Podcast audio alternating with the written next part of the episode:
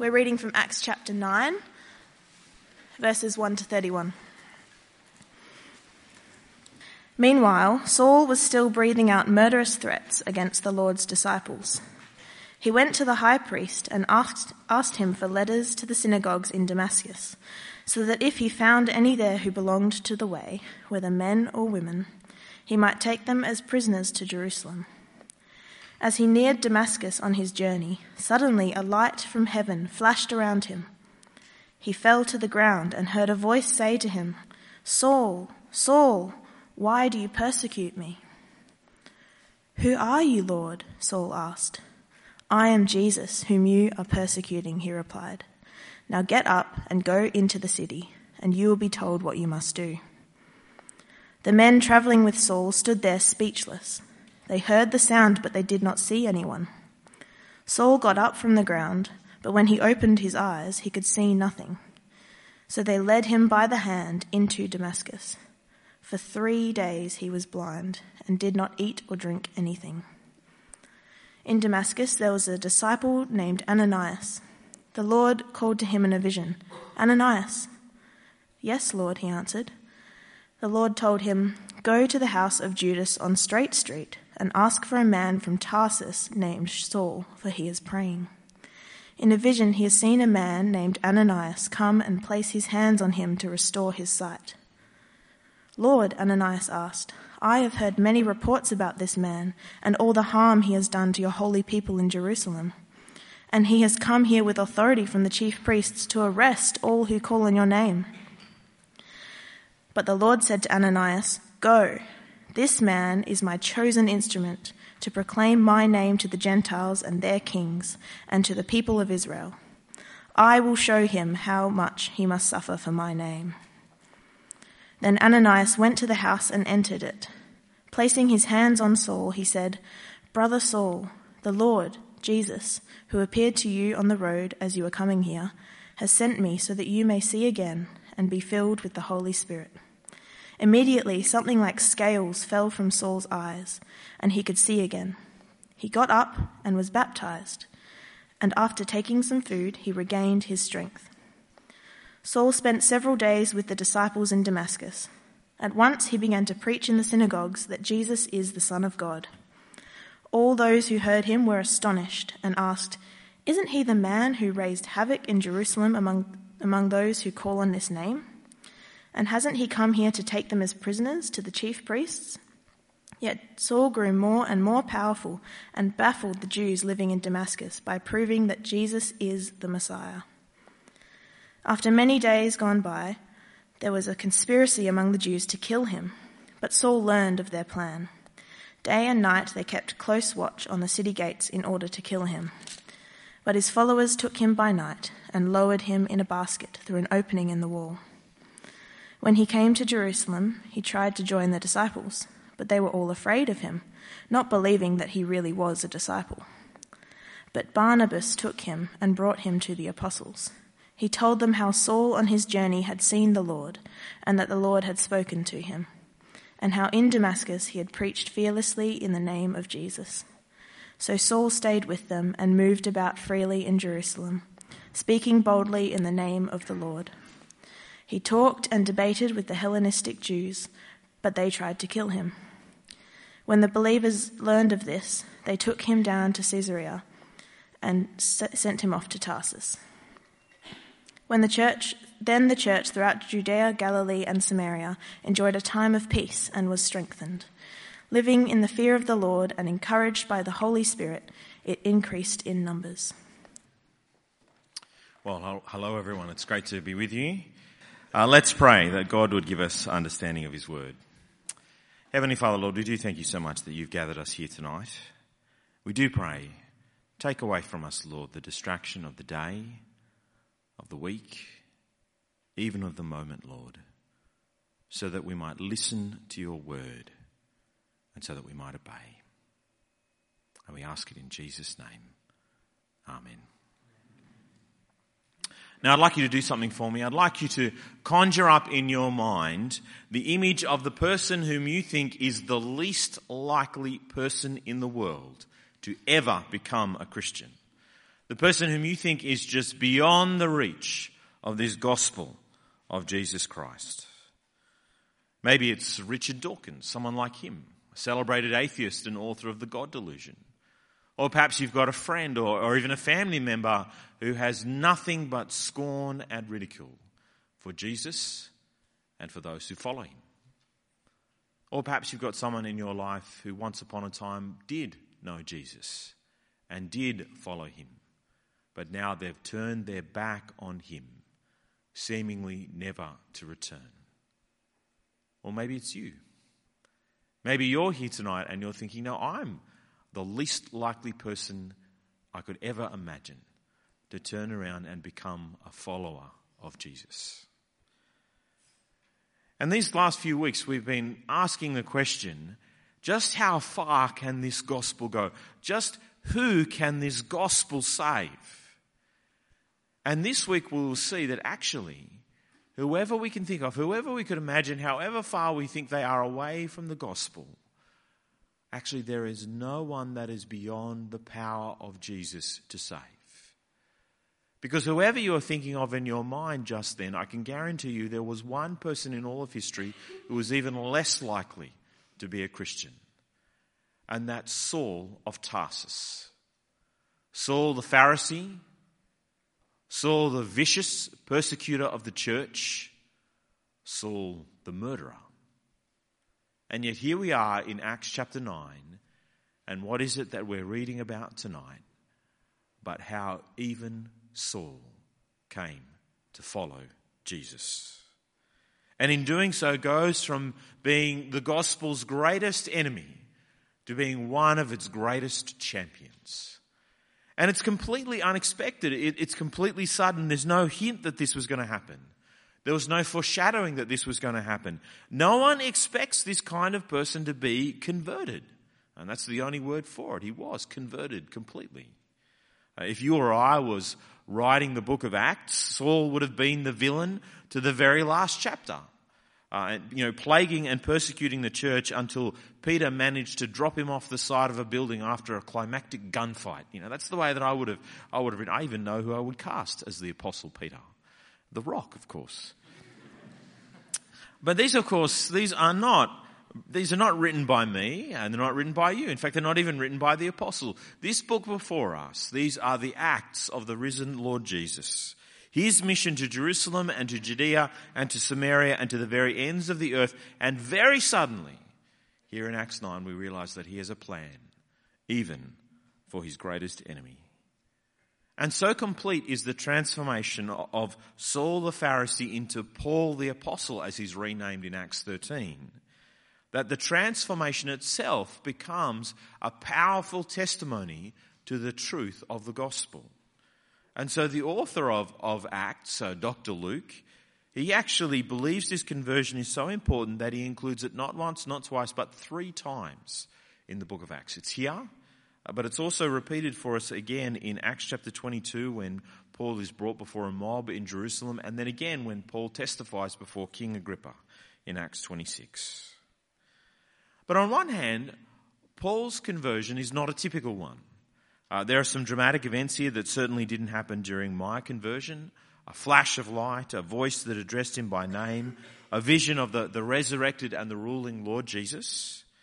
And some of these things are happening because Acts chapter 9 is not just Saul's conversion, it's also his commissioning as the 13th apostle.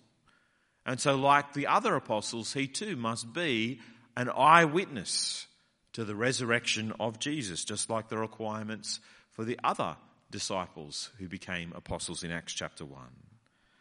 But these things aren't necessary to conversion any more than it's necessary to be in that precise spot in the Damascus road when Saul was converted. But there are parts of Saul's conversion that are very typical. In fact, they have to be there. They're always present when anyone is converted. And so today I want to talk to you about 3 things in particular that hopefully... Oh, no. Were they up already? Okay, while they work all that, I want to talk to you about 3 things in particular that are hopefully appearing on the screen behind me. I want to talk to you about how to be converted, you need to have an encounter with Jesus, you need to surrender to Jesus, and you need to be transformed by Jesus. and it's all up there behind me, but please keep your Bibles open to Acts chapter 9. So firstly then, for anyone to be converted, you must have an encounter with Jesus. And for Saul, this took place on the Damascus Road. Saul's been mentioned to us on at least 3 occasions as a bitter opponent of Christ and the church. He was the one who looked after the coats when Stephen was being stoned. In 8 verse 1, he even approved of Stephen's death. And he began to ravage the church last week in chapter 8, to destroy it, to go house to house, full of rage and fury at the followers of Jesus. He began this fierce, systematic persecution of Christians that actually led to the church being scattered out from Jerusalem. And yet we saw last week that the Lord Jesus made persecution serve mission. And the scattering of the church led to an explosion of resurrection life. As those who left Jerusalem, they proclaimed the gospel wherever they went. They evangelized wherever they went. And so the gospel of the Lord Jesus even came to those who were formerly excluded. It came to the Samaritans. It came to the Ethiopian eunuch. And they too were saved last week. But here again, now Saul is still breathing out his murderous threats against the followers of Jesus in chapter 9. And so he has to leave Jerusalem in order to pursue them, but now he's going armed with letters from the high priest to all of the synagogues. And he begins by heading up to Damascus, about a week's journey to the north of Jerusalem, about 200 kilometers. And it's there on the road to Damascus that suddenly he encounters Jesus. He was near the end of his journey when out of the blue, chapter 9, verse 3, suddenly a light from heaven flashed around him. He fell to the ground and heard a voice say to him, "Saul, Saul, why do you persecute me?" Saul is literally knocked to the ground by his encounter with the risen and the ruling Lord Jesus. And the light that he sees is the glory of Jesus, and the voice that he hears is the voice of Jesus. But Saul's response is very interesting in verse 5. He says, "Who are you, Lord?" In other words, Saul doesn't recognize him. Saul doesn't know who he is. And that's very telling because Saul thought that he did know who Jesus was. Saul thought he did know that Jesus was a dead blasphemer, an imposter whose followers need to be destroyed. And the whole assumption of Paul's life is this assumption about who Jesus is. But when Saul hears the voice reply in verse 5, "I am Jesus, whom you are persecuting," well, Saul realizes that the Jesus that he thought he knew, he didn't know at all. In other words, Saul has an idol. He has a Jesus and he has a God who sent Jesus, that he has made up, that he has invented, that bears no resemblance at all to the real Jesus. For the real Jesus is just unrecognizable to him. Saul has crafted for himself an idol not of stone or of wood, but a far more subtle substance, an idol that only exists in his mind. And like all those who do not worship the true and living God, Saul is a slave to his idol. Saul has an understanding of God that's actually quite rigid.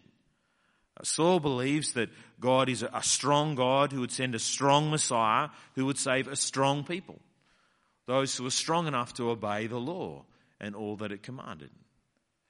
It never entered into his mind that God somehow might send a weak and suffering Messiah to save a people who are weak and suffering so that they might be saved.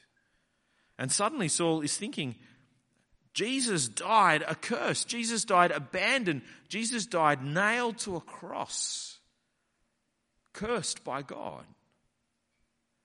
But if here is Jesus now, risen and vindicated and victorious, well, it must not have been for his own sin that he died. It must have been someone else's sin that he died for. He must have died for them. He must have taken their place. He must have taken their punishment. so that he could give them his blessing. And so Saul has this encounter with the real Jesus that knocks him to the ground. And he needed it. He was never going to be converted by the Jesus that he'd created in his mind.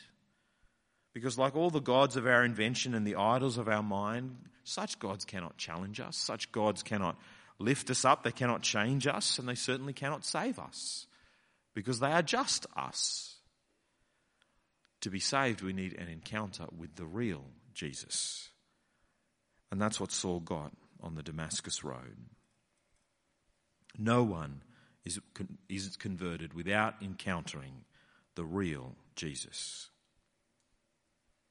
Which means that as we go out to our friends and to our families and to our workmates and to our uni mates, as we seek to share Jesus with them, as we want them to come and encounter Jesus,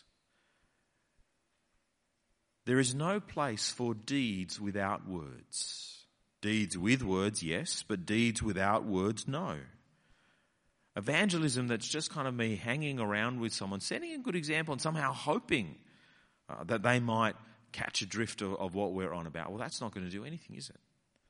At some point, they're going to have to encounter the risen Jesus. Not quite like Saul did, but like everyone else in the book of Acts did. By encountering the testimony of an eyewitness to the risen Jesus. Eyewitnesses like Peter or James or John or any of the apostles to whose ranks we must now add Saul. In other words, we need to open the Bible with them. We need to share God's word with our friends and with our family so that they can encounter Jesus in God's word as recorded by eyewitnesses. We have to take the time to read the Bible to them. We have to take the time to invite them to see you or to invite them to church or to invite them to read the Bible with us or with friends. We have to bring them to the Word of God and to the eyewitness testimony. And we need to pray that God would show them mercy too, that they would encounter Jesus in God's Word.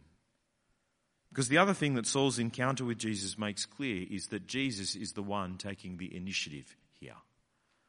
It's not as if Saul has done anything to earn Jesus' favour. He's currently trying to kill his followers. No, it's Jesus who chose to appear to Saul on that road. Jesus chose Saul long before Saul chose Jesus. And in fact, much later on in Galatians chapter 1, verse 15, an older and a wiser Paul will reflect upon how Jesus actually chose him before he was even born. But no one is converted without encountering the real Jesus. That's point number one. But secondly then, conversion is also going to involve something else. It's always going to involve surrender. Surrendering to Jesus. Surrendering your life to Jesus, giving in to Jesus and giving all to Jesus, saying to Jesus, no longer do I rule, but now you rule. And he must come to rule every part of our lives, every nook and cranny. But this surrender is not a violent intrusion into our life that we have when we encounter Jesus. No, it's gentler and yet far deeper than that. You see, even though Saul's conversion was dramatic, it wasn't sudden. It actually wasn't as sudden as we think. Things were actually already happening in Saul's life to prepare him to surrender to Jesus. Even things before Acts chapter 9 and those 3 days that Saul spent fasting in the darkness. We know that things were happening in Saul's life to prepare him to surrender to Jesus because we know that Jesus said more to Saul on the Damascus Road than's recorded for us in Acts 9. Later on in Acts chapter 26 verse 14, when Saul tells this story again, he fills us in on more of the details. He says how Jesus said to him, not just Saul, Saul, why do you persecute me?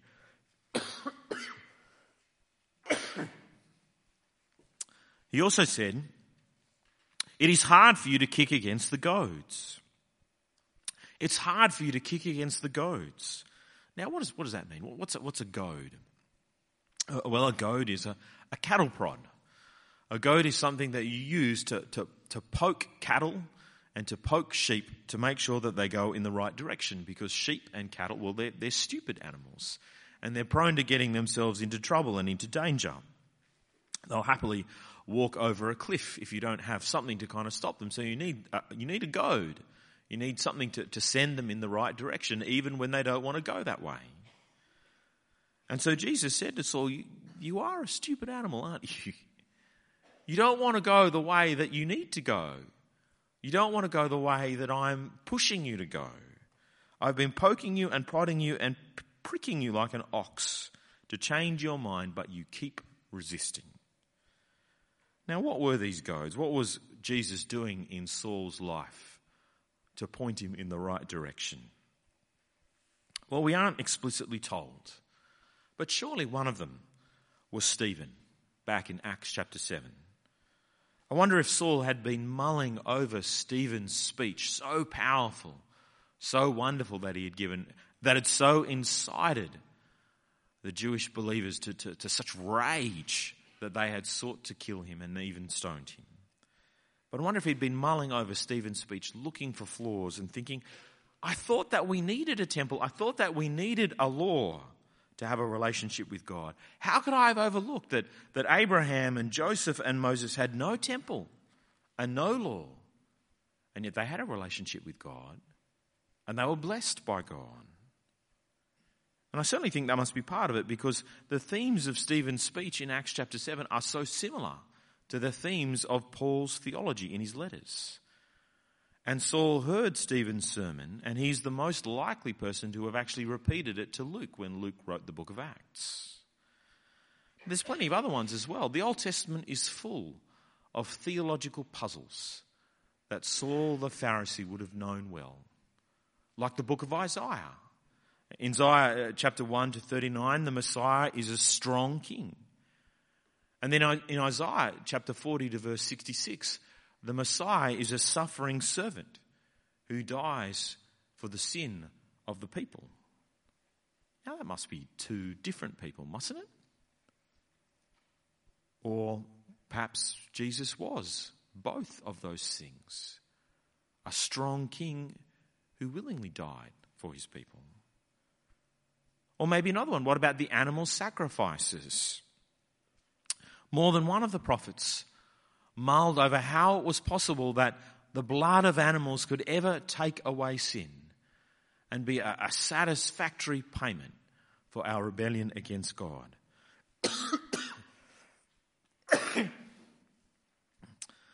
Unless, of course, they were never meant to atone for sin. Unless, of course, they were only ever meant to point the way to the one whose death would atone once and for all for sin. But there's not just theological goads that Saul would have known of. There were moral ones as well. Saul was actually a man of very deep conscience. It's easy to paint him as the villain in these chapters, but actually he was a man of very deep conscience. He knew that even though he could claim to be faultless in his external behaviour, like he talks about in Philippians chapter 3 verse 6, he also knew that on the inside, his motives and his desires were not clean in God's sight. And in Romans chapter 7, he acknowledges that in particular it was the 10th commandment that caused him trouble. The 10th commandment, do not covet. Commandments 1 to 9, he could obey by word or by deed. But coveting is neither a word nor a deed. It's an attitude. It's a disposition of the heart. And in Romans chapter 7, he acknowledges that he could not control it, and that God's law even seemed to inflame it. And so despite all appearances to the contrary, Saul knew that he was a sinner. He knew that his heart was not right before God. And perhaps even his zeal in persecuting the church was a cover for his deep insecurities before God. No, Paul was an ox, furiously kicking against the goads that Jesus had been sending his way, even if we're not told precisely what they are. Jesus has been pricking Saul's mind and conscience with a goad, and now he has revealed himself by light and by voice, not to overwhelm him, not to beat him down, but actually to lift him up, so that he might voluntarily surrender to Jesus, and therefore that Jesus might bring to him forgiveness, might bring to him the cleansing of his heart, the cleansing of his conscience that he so desired, might bring him an answer to all of those theological conundrums that he must have mulled over day and night. The divine sovereign grace by which Jesus chooses Saul doesn't imprison Saul, it liberates him. It frees him from pride and self-righteousness. It enables Saul to repent and to believe and to find freedom from sin and guilt and shame. And it starts off small, with him obeying Jesus in verse 6 and heading off into Damascus, even accepting Ananias' laying on of hands and baptism, knowing full well that this means he will suffer for the name of Jesus. But by the time we get to verses 17 and 18, when Ananias does lay his hands on him and Saul is filled with the Holy Spirit, it's clear that now the stiff-necked Pharisee has bowed his neck. The ox has surrendered to his master. Saul has surrendered to Jesus, like everyone must if they will follow Jesus as their king. But thirdly, then, every conversion also involves transformation. Encountering Jesus and surrendering to Jesus will always produce a transformed life. And Jesus really, it's dramatic in Paul's life, isn't it? Jesus interrupts not just Saul's journey to Damascus, but actually the journey of his whole life, the trajectory of his whole life. It's completely turned around.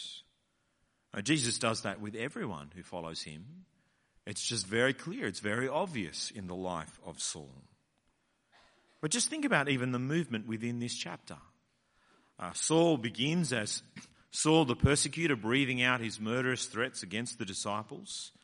In fact, so feared is Saul's name that when Jesus appears to Ananias in verse 10 in a vision and says, "Go talk to Saul," Ananias is terrified.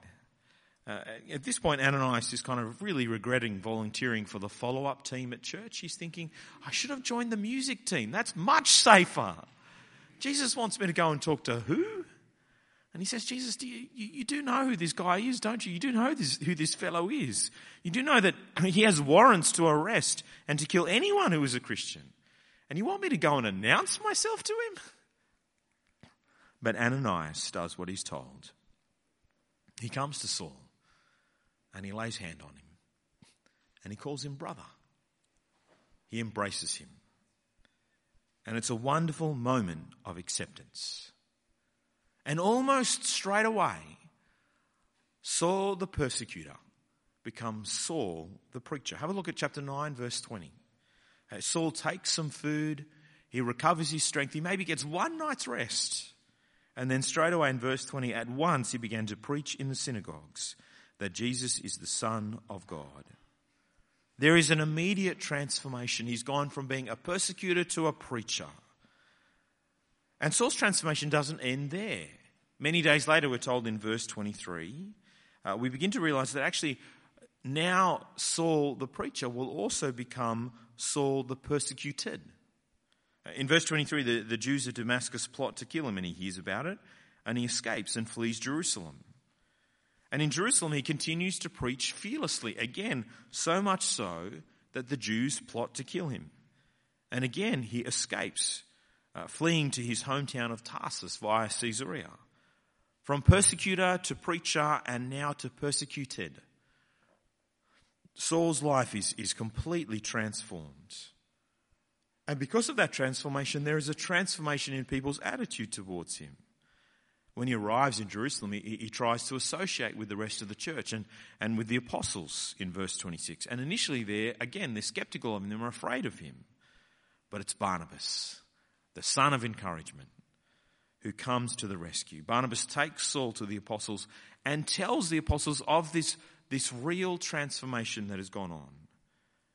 and that Saul has been preaching the gospel in Damascus, and the apostles accept Saul as brother. And the most extraordinary of things has happened. The murderer of Stephen is now a member of the church. And at Saul's transformation, even the church is transformed. The great persecution that it had been experiencing, suddenly it ceases. Now there is this time in verse 31 of peace, time to grow, time to expand, time to be encouraged.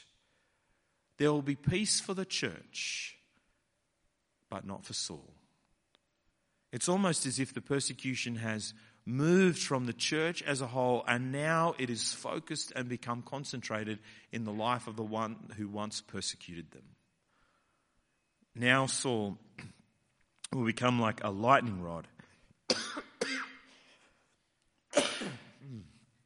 He will become the one who will suffer greatly for the name of Jesus, so that the rest of the church might have peace. But the church has been transformed once again. And once more we are amazed at just how far, just how powerful the gospel is. Because not only have we seen it save those last week who were excluded, those like the Samaritans, those like the Ethiopian eunuch, now even villains and murderers like Saul can be saved. And this truth brings us great comfort, I think. Great comfort in two ways. Great comfort to us personally. I know that in a room like this, there are some of us here of tender conscience. There are some of us here who are deeply ashamed of the things they have done and of the things that they have left undone, or even like Saul, of the thoughts and the attitudes of their hearts. And I know for those of tender conscience, it can be hard to imagine that we could ever be acceptable to Jesus. It's hard to imagine that we could ever be clean, that our conscience could ever be silenced, and that we could ever be embraced by Jesus. And to you, I want to say this. If God can accept Saul the persecutor, if God can use Saul the persecutor, then God can accept you, and God can use you powerfully for his glory. If him, then you. If his sins can be passed over because of the blood of Jesus, then your sins can be passed over because of the blood of Jesus. And this is not just my assessment, it's Saul's own assessment. In 1 Timothy chapter 1 verse 15, Saul talks about how he is the very worst of sinners. And because he is the worst of sinners, he is the best of examples. The best example of how Jesus can save anyone.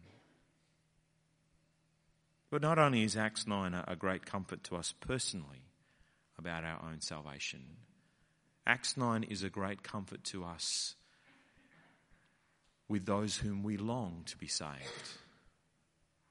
Each one of us have friends, have family. Each one of us have people who surround us each and every day who do not know the Lord Jesus Christ, and therefore they stand condemned. And it's easy for us to imagine that somehow even they might be beyond the gospel's power. And yet they are not. John Stott has a wonderful quote about this. He said this in one of his commentaries. He said, "There are many Sauls of Tarsus in the world today. Like him, they are richly endowed with natural gifts of intellect and character.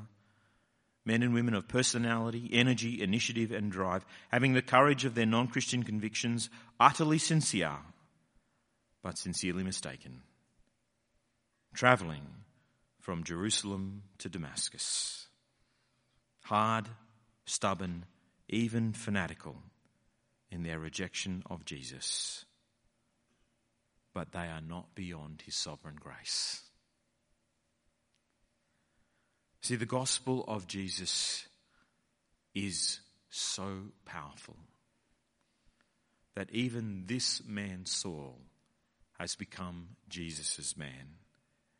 And if Saul can be converted and powerfully used by Jesus, then anyone can be converted and anyone can be powerfully used by Jesus.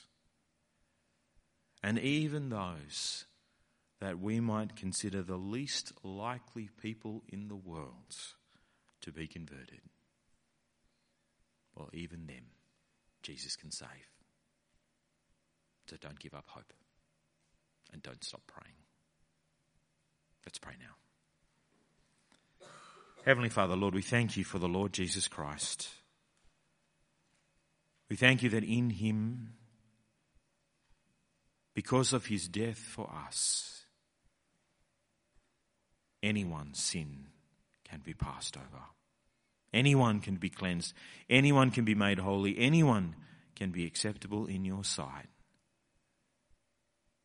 because of Christ Jesus our Lord and his death and resurrection. But Lord, we also thank you for the Apostle Paul, once called Saul. We thank you that in him we have a living example of just how powerful this gospel is to save, and just how powerful this gospel is to use each and every one of us for the glory of Jesus. And so, Lord, we pray, there are people that we all know, people in our lives that we love dearly. Lord, we name them now before you in our hearts. Lord, they are not beyond your power. They are not beyond conversion. If they too were to encounter Jesus and surrender to Jesus, they too would be transformed by Jesus. And so, Lord, we pray that in your grace and in your mercy, you might show them the same mercy that you showed to Saul and that you showed to us. And we ask that you might save them. And knowing that your gospel is powerful, Lord, make us bold. Make us bold to speak, Lord. Make us bold to invite. Make us bold to proclaim Jesus, to talk about Jesus, to gossip about Jesus. Make us bold to evangelize our friends, Lord. Knowing that it's risky. Knowing that there's cost. Knowing that we too might be called on to suffer for the name of Jesus. But knowing, most important of all, that the gospel is powerful to save. And you are just at work in our world now as you were then, calling people to yourself.